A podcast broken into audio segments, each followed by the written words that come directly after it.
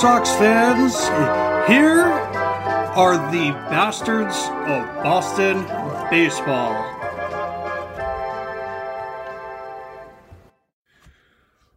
Welcome, everyone. The bastards are back for this Hot Take Tuesday edition of the podcast. It's the first time we've done it on these platforms Apple Podcast, Spotify. Uh, as always, we're downloaded in over 30 countries across the globe on every major media platform. For everyone listening on Apple Podcasts, please rate and review the show if you have not already. Nothing you do will help us more immensely. A disclaimer for any first time listeners this is not a Homer podcast. We call it How We See It. When the Red Sox are dominating, we will celebrate that. When they are getting destroyed, we will be critical and at times savagely blunt. If you are easily offended, hit the stop button immediately. But for those who embrace it, let's get rolling.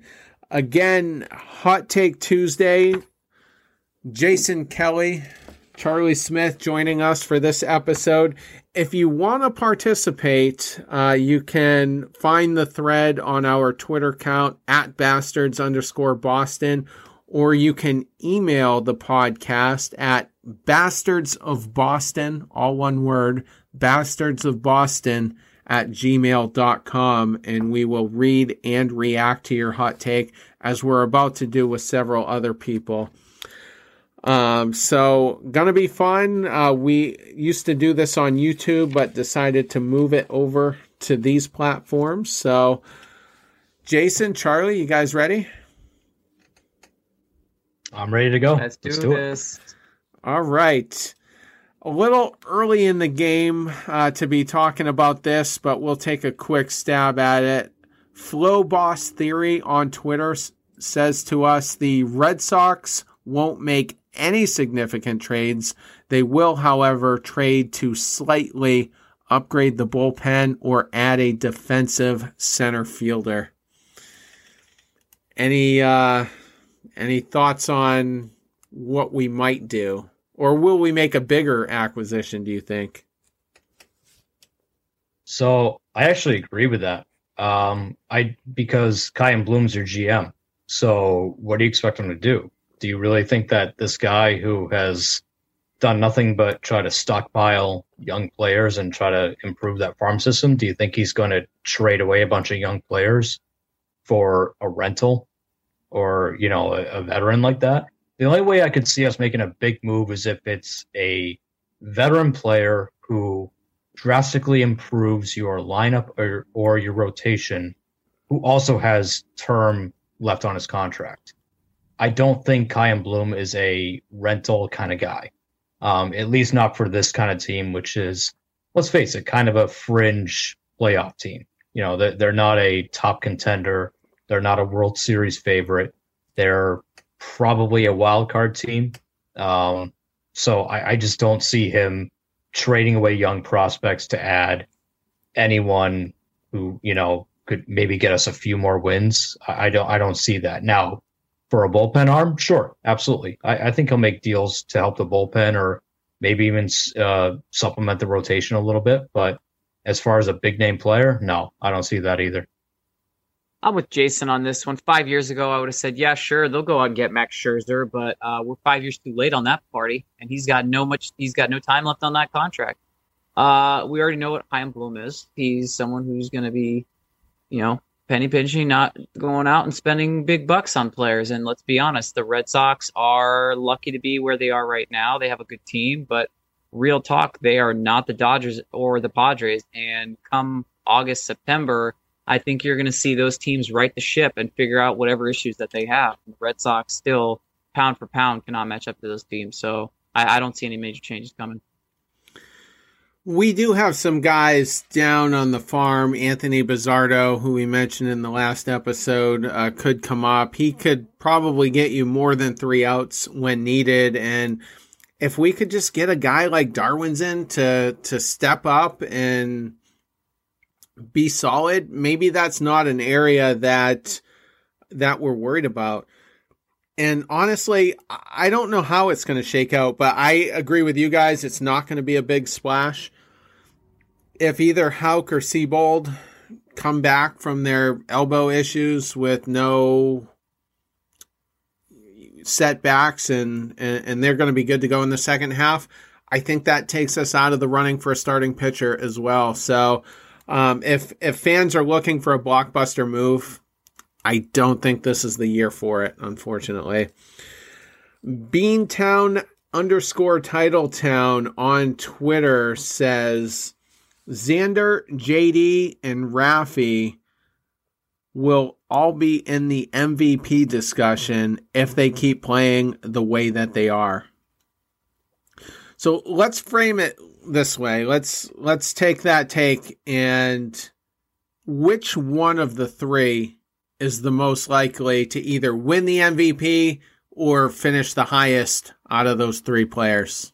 Jason, who do you Devers. think? Oh, Devers, Charlie. Oh yeah, I, am gonna go. Sorry, Jason, I don't mean to jump the gun here, but I think Devers, and it's it's similar to something that we talked about on the show earlier. Um, this this is this is the guy who people are comparing to David Ortiz, and it's not just us; it's a lot of other people that are that are you know comparing his makeup. Um, I give Devers the edge over Martinez because Devers isn't the DH, so he plays positions. Um, with Xander Bogaerts, I don't expect Xander Bogaerts to mash 30 plus home runs and hit 110 RBIs and and do the things that Rafi Devers is going to do. Xander Bogaerts will have a higher batting average. There's no question there. But I think uh, for what you're getting and the fact that people typically don't want to give the MVPs to the the older guys, the guys that have been around for a little while longer. They want to give it to the younger ones. Um, I, I think Devers has the edge here. Jason, who do you think it'll be? I actually think it'll be Bogaerts. Um, this sort of reminds me of 06 when Ortiz got robbed of his MVP by Justin Morneau.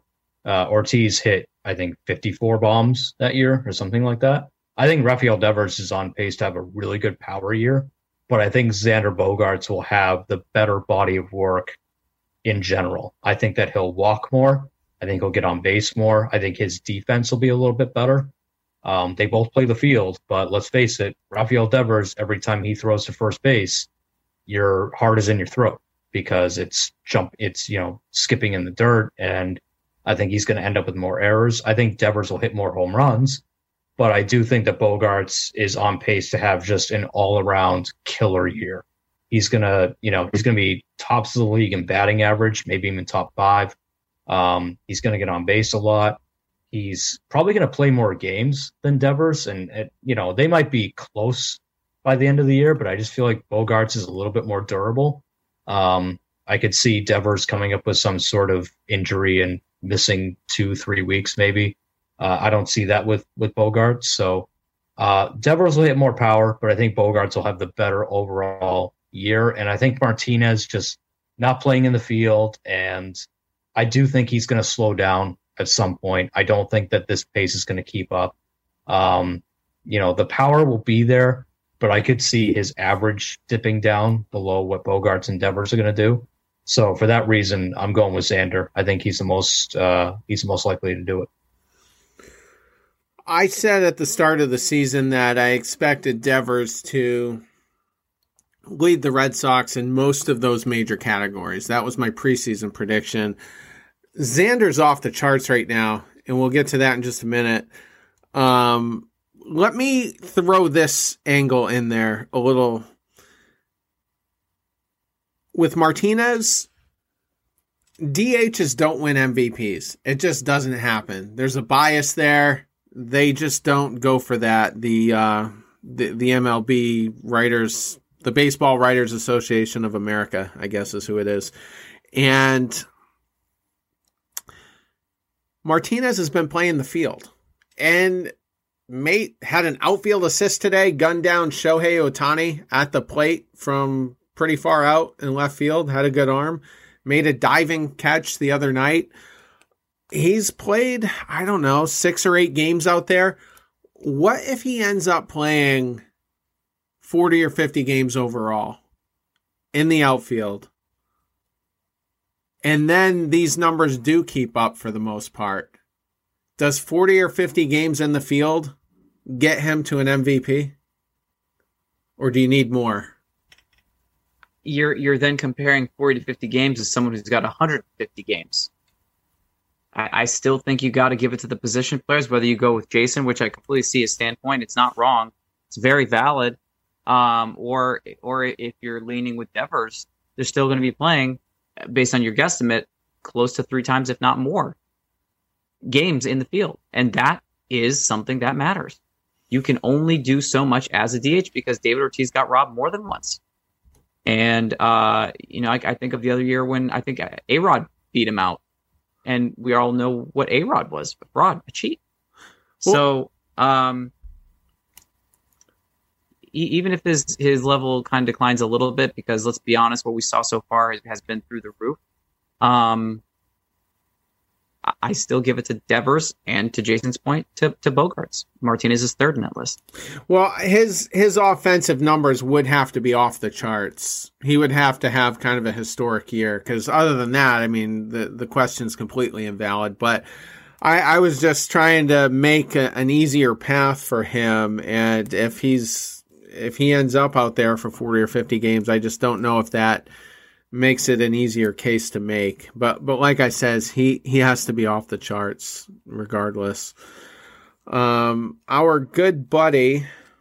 Oh no, I'm skipping one. Just Dingers on Twitter says Xander Bogaerts is the best shortstop in MLB, and he happens to be right. Um, Trea Turner is second on that list, but Bogaerts uh, ties him in number of home runs at nine, has six more RBIs than Turner, five more doubles. Bogaerts has 13 on the season, and in fact, he leads the league, uh, leads the league in shortstops, I should say, um, with 13 and uh, appears to have the most hits as well. So he's leading in so many categories right now. And when you talk about him having, you know, the the bigger MVP year over uh, Devers, Bogaerts is hitting 344 right now with an on base percentage of 404 the on base percentage, I mean, how many guys at the end of the year are above that? I think just Mike Trout by the end of the year. So um, th- this is where Jason made the case that it, it's more likely to be Bogaerts. these numbers are, are why. So absolutely the best. Either of you, yeah, go ahead. I, I would agree. Yeah, I, I think that, you know, guys like Trevor Story and Bo Bichette are going to have the bigger power numbers than Bogaerts, but he's just got everything. He, has got the defense to go along with it. He does get on base, you know, at a much higher clip. I think Trea Turner is pretty good at getting on base too, but he doesn't, you know, I don't think the power numbers by the end of the year will match up. I think Bogaerts will pass him. Um, I just think he's the best all around shortstop in the game right now. I, am not sure who else you could put up next to him, you know, and, and there's a lot of good shortstops right now. Like I mentioned, it's Story, Bichette, Javi Baez is still hanging around. Like, you know, Willy Adames in, in Tampa Bay is making great strides, but I just think that Bogaerts with the power, the ability to get on base, the defense, and just the fact that he can hit at like a high clip. I mean, he's probably going to have over 200 hits this year. I, am not sure any other shortstop in the major leagues is going to come close to that. Well, I mean, here's the thing: barring injury, uh, we're also forgetting about Fernando Tatis Jr. And that's that's a name that isn't getting a lot of love this year. But I mean, he's had two thirds the number of at bats because of injury, and that's part of the game. He's had the same number of home runs as Xander Bogaerts. That's the thing, and they've scored, I think, the same amount of runs. The hits, obviously, Bogaerts is leading by a long shot because batting average is over 350. Um, I think Xander Bogaerts is the best American League shortstop by far. Uh, a case can be made overall shortstop. I might still probably give the edge to Bogaerts, but offensively, nope. Second best shortstop. Uh, Fernando Tatis is is is a better hitting shortstop than him. A little bit younger too. Um, but the original question was, we have the best shortstop right now. Yeah, right now because of injury. Yeah, we do. Yeah, we absolutely do. Uh, next, our good buddy Zach Tabak. He had a few. I just went with uh, one of them, but he says Phillips Valdez is the most underrated player on the Red Sox. I'll say with today's scoreless uh, performance, his ERA has dipped to 293.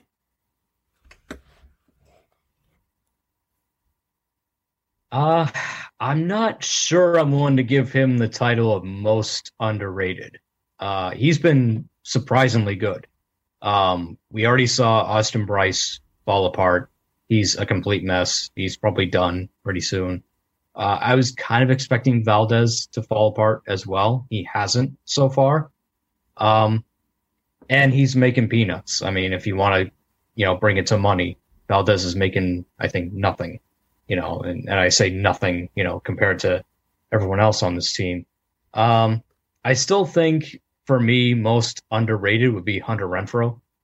And I wouldn't have said that the first couple of weeks of April, but he's brought the average back up to, I think he's around 230 now, 235. He's starting to hit for power and he plays a great right field he's so good every time he's out in the outfield. He's great defensively, and you're paying him almost nothing. You're only paying him what three million. I mean, you're getting more out of Hunter Renfroe than you know the Brewers are out of Jackie Bradley Jr., who made another catch that wasn't a home run that you know everyone said was he robbed a home run. He really didn't. It was going to be a double if he didn't leap up unnecessarily like he always did here in Boston. But Renfroe is just as good defensively as as Jackie was. I I have no problem saying that. I think I've always said Bradley's overrated. He's getting paid 14 million out there in, in Milwaukee. You're paying Hunter Renfroe three million. He's hitting for power. The average is going up, and he plays great defense. He's got a killer arm too. I think he's the most underrated. Um, Valdez is close. I, I Zach makes a great point. Valdez has been really solid, but for me, Renfroe plays almost every day.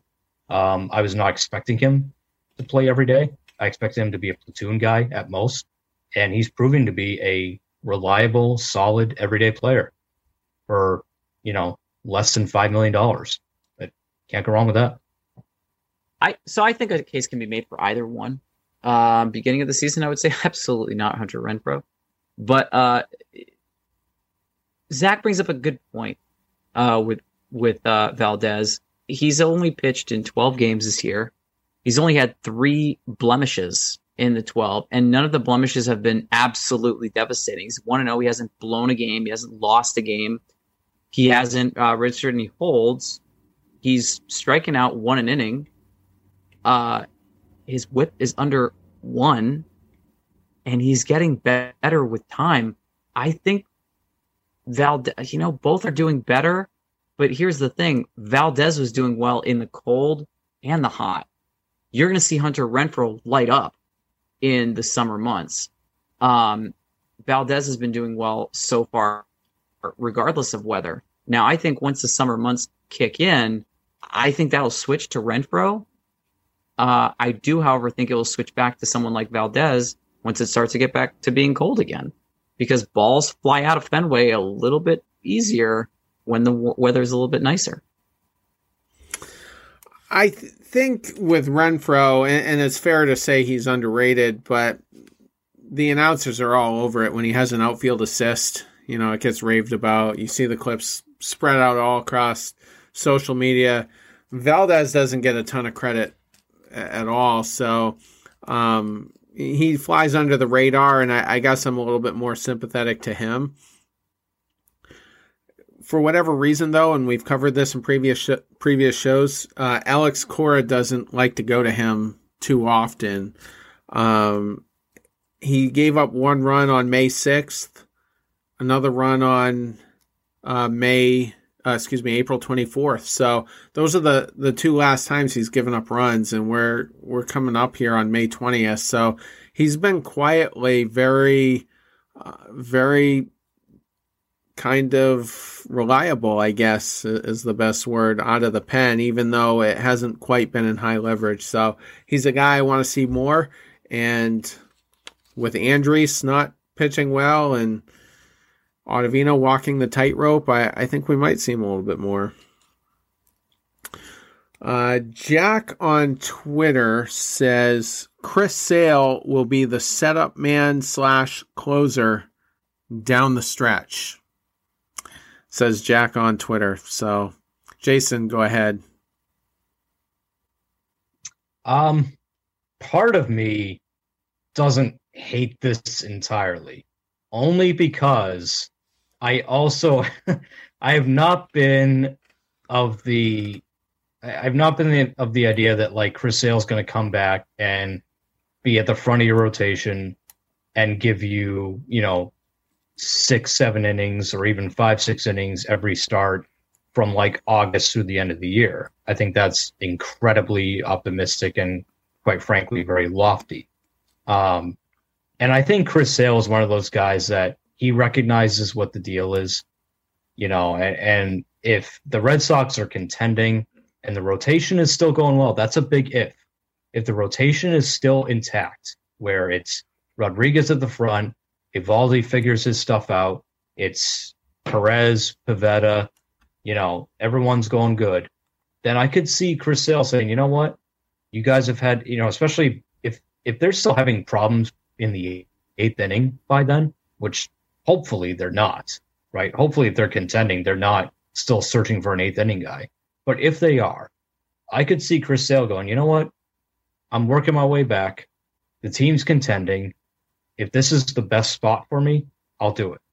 I'll I'll be your eighth inning guy. I'll be like your your left-handed Garrett Whitlock, where every every couple of outings I'm going three or four innings. But then if you need me to just pitch one, I'll do one inning. I'll do one inning in a close game in a tight spot. I'll do it.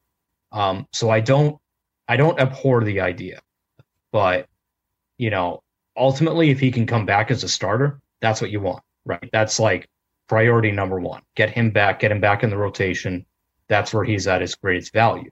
But if he's not ready for that, if he can't pitch five, six innings and you're worried about his health, and again, if everything's going good, the rotation's going good, put him in the seventh, eighth inning. You know, make him the next Garrett Whitlock. I, I have no problem with that whatsoever. I'm struggling with it.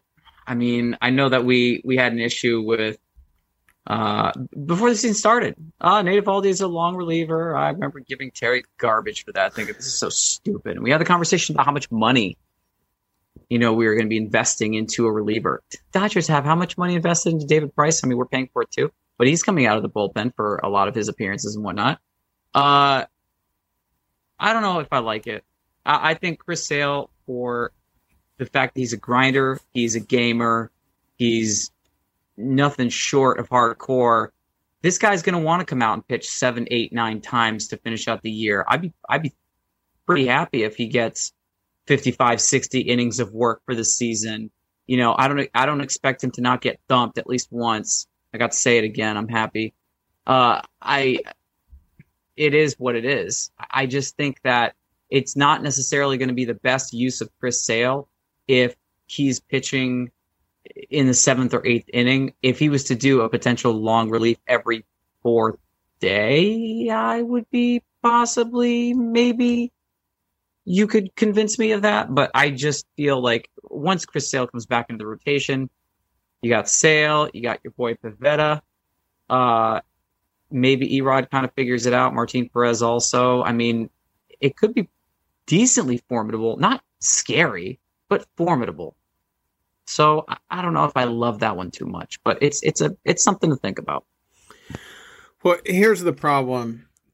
His estimated time of arrival back at Fenway Park seems to be early July at this point. He's throwing off a mound, which also means he's throwing at high velocity. I don't know if it's max velocity, but he's throwing hard if he's on the mound.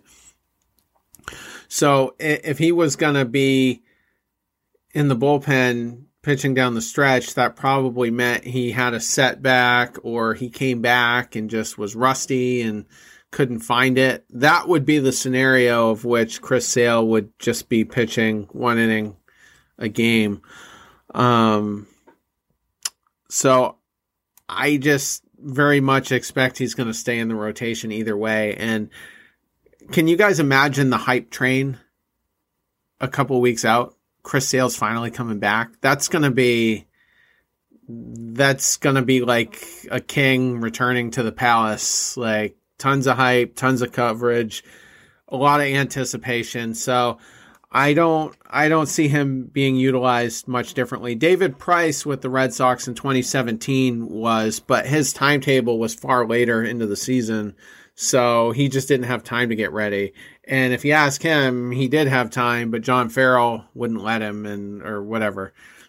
Whichever story you want to believe, but he pitched out of the bullpen that playoff. So um, Jack has an imagination, but uh, I, I think I think very much he'll be a starter. Uh, Face on Twitter says Danny Santana will be the Red Sox left fielder by June 15th, and Franchy Cordero will be sent to Worcester. Jason. God, I hope so. I hope so. Um, at least with Danny Santana, he's still largely an unknown in a Red Sox uniform, but at least he's had a full season of good production, at least once in his career. What the hell has Franchy Cordero done? He's been given up on by three different teams before coming here. Um, he came into the league as a shortstop. He sucked at shortstop. The Padres tried to turn him into an outfielder. He never got it going. Um, at least Santana, like Santana has been kind of a versatile, all around the place kind of player with Minnesota and with Texas, but he showed off that he can hit at least for one year. Granted, it was a couple of years ago, but still, he had a full season of it. So I'll take the guy that has a full season of work to go off of and can play multiple positions than the guy who can only play the outfield who looks like a joke out there every time he does and can't hit. Literally looks like he can't hit, doesn't know how to play the game. So I, I'm all set. I'm all set with Cordero. Bring me Danny Santana. And if that doesn't work, then find a different alternative. Call up Jarren Duran or make a trade. I don't care what you do. But just, yeah. Once Santana's ready, he's got to be up here. He's got to be playing in Cordero's spot every day because I can't do it with this guy anymore. I can't. Yeah, I, am going to go with Jason on this one. This is something that I've been pretty vocal about with Franchy. Like, it's cute to see him get two two bases in a month. Yes, he had a couple doubles, but uh, it's it's exhausting. It's exhausting watching him play. Um, it's not a fun feeling too. I mean, when you go through one of those like one for fifty type stretches, man. Oh my god if there's ever a manager in Major League Baseball that someone says, "Ah, oh, yeah, find me a manager that has a lot of faith in a hitter," I'd be like, would any other manager have that much faith in a player if they were one for 52? The answer is absolutely not. I cannot wait for this chapter of 2021 to be over. Santana, we haven't really talked about his stats very much on here. Um, he hit 28 home runs in 2019. The most he ever hit prior to that one season with 28 was seven, his rookie year in 2014. The second highest he ever hit was four home runs in 2017. So he exploded in, in 2019 the balls were as juiced as they ever were that season.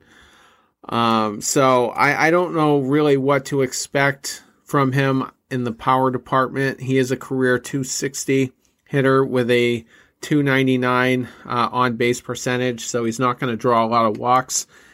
Is that an upgrade over Franchy Cordero, though? I think we can all agree it, it is. So um, he'll be the first one up. They'll definitely call him before Duran. I think it's going to be well before uh, June fifteenth, like like uh, Enface uh, says, and uh, could conceivably be late this coming week or the week after. But I think uh, and and Franchy could go. He could be the odd man out when Kike is ready too, so he he might leave much sooner than that. Hopefully, so we'll uh, we'll we'll see with with Danny Santana. Next is uh, a hot take from basically our longest tenured listener that I'm aware of, and his name is Scott George. He asks, "What can we get it in exchange for a Chaim Bloom trade? Prospects, probably a decent return. He wants to trade Chaim Bloom. He he's he's his biggest hater. The president of the Fire Chaim Bloom fan club. So anything." Um, well, super thankful that you're uh, a, a, regular listener. Um, I'm all for it, although I don't think there are going to be too many takers on a deal for something that's just not not worth it. Uh, I'm trying to remain as diplomatic as possible because I know I'm not a huge fan, and people say, "Ah, but the Red Sox keep winning; they keep doing great and whatnot." It's like, yeah, they have been, but am I going to be thinking? I am Bloom for this exclusively? Absolutely not. The hitters still have to hit, and the pitchers, pitchers still have to pitch. Chaim Bloom is not on the mound, and he's not in the batter's box. Some of these guys are are doing some great work. Yes, some in part because of Bloom, but which ones of the players are making the biggest impact on the team? Pretty sure they were all here before Bloom. So maybe a bag of M&Ms and chiclets with a six pack of beer. Like, hopefully something good. I don't know. Jason? So, do you guys remember the Theo Epstein trade? Do you remember what we got for Theo Epstein? Oh God, here we go. Was it was? Oh, go ahead. Oh, do do you remember? Um, the starting pitcher we had there, um, he had a really good 2012. I forget his name. Well, so his name was Chris Carpenter. Oh, and no. it's not the Chris Carpenter that you're thinking of. Okay. It was not the guy who pitched really well for the Blue Jays and the Cardinals all those years. It was just kind of a middling guy who had had a decent year in 2012, but that was it. And then they swapped a bunch of low level minor leaguers, and that was it. That's all the Red Sox got for Theo effing Epstein, a guy who brought a World Series here. So if we're talking about trading Chaim Bloom, Chaim Bloom is a nobody compared to Theo Epstein. Um, he's, you know, I guess his report card so far here in 2021 is not a failing grade because the Red Sox are in first place and they're contending and guys that he acquired, moves he's made, it's worked out. But that's really all you can say for him. And again, like general manager trades, you in baseball, it doesn't generally work out. Um, like I said, uh, the Theo Epstein trade, the Red Sox got basically a whole lot of nothing for that. So I think a Chaim Bloom trade, they would get similar they would just get sort of. I, I don't know what team would even want Chaim Bloom. I, I don't know what team would desperately want Chaim Bloom so badly, but you would get a decent pitcher or a decent major league ready player, and then you'd get just a bunch of low level prospects. It would actually probably look very similar to the Cordero Andrew Andrew Benintendi trade, where you'd get a major league ready player, supposedly, although it, I think we can all agree now Cordero is not a major league player. But you get just a bunch of players to be named later. That's it. Like it, you wouldn't get anything decent, so it's probably not worth them looking into. F- Felix Doubront was the guy I was thinking of, but obviously not the correct answer. Um, I, I'm not a Chaim Bloom guy. See, the the audience I've mentioned the group chat before, just kind of referred to it um, because that's where we kind of all collaborate. And if they were to see that chat, they would they would be surprised at how annoyed I get with Chaim Bloom. I come on the podcast and I play it cool, um, but not a big Bloom guy so far. That could change later on. You don't see me posting fire Bloom hashtags on social media. I'm not that guy. But worst case scenario, if we miss the playoffs this year and then we miss the playoffs in 2022, he's going to have at least all of 2023 before he does get fired. That's the earliest. So, for all the haters of Chaim Bloom out there, who I'm, I'm somewhat sympathetic with, realistically, 2023, uh, he he'll he could get fired at the end of that. I don't think he will because I, I just think the team's going to get better and better, and then people like me and Charlie will be forced to come around. Um, but yeah, I'm not a big fan. The political innuendo of Chaim Bloom is what drives me the most nuts. The the lack of transparency.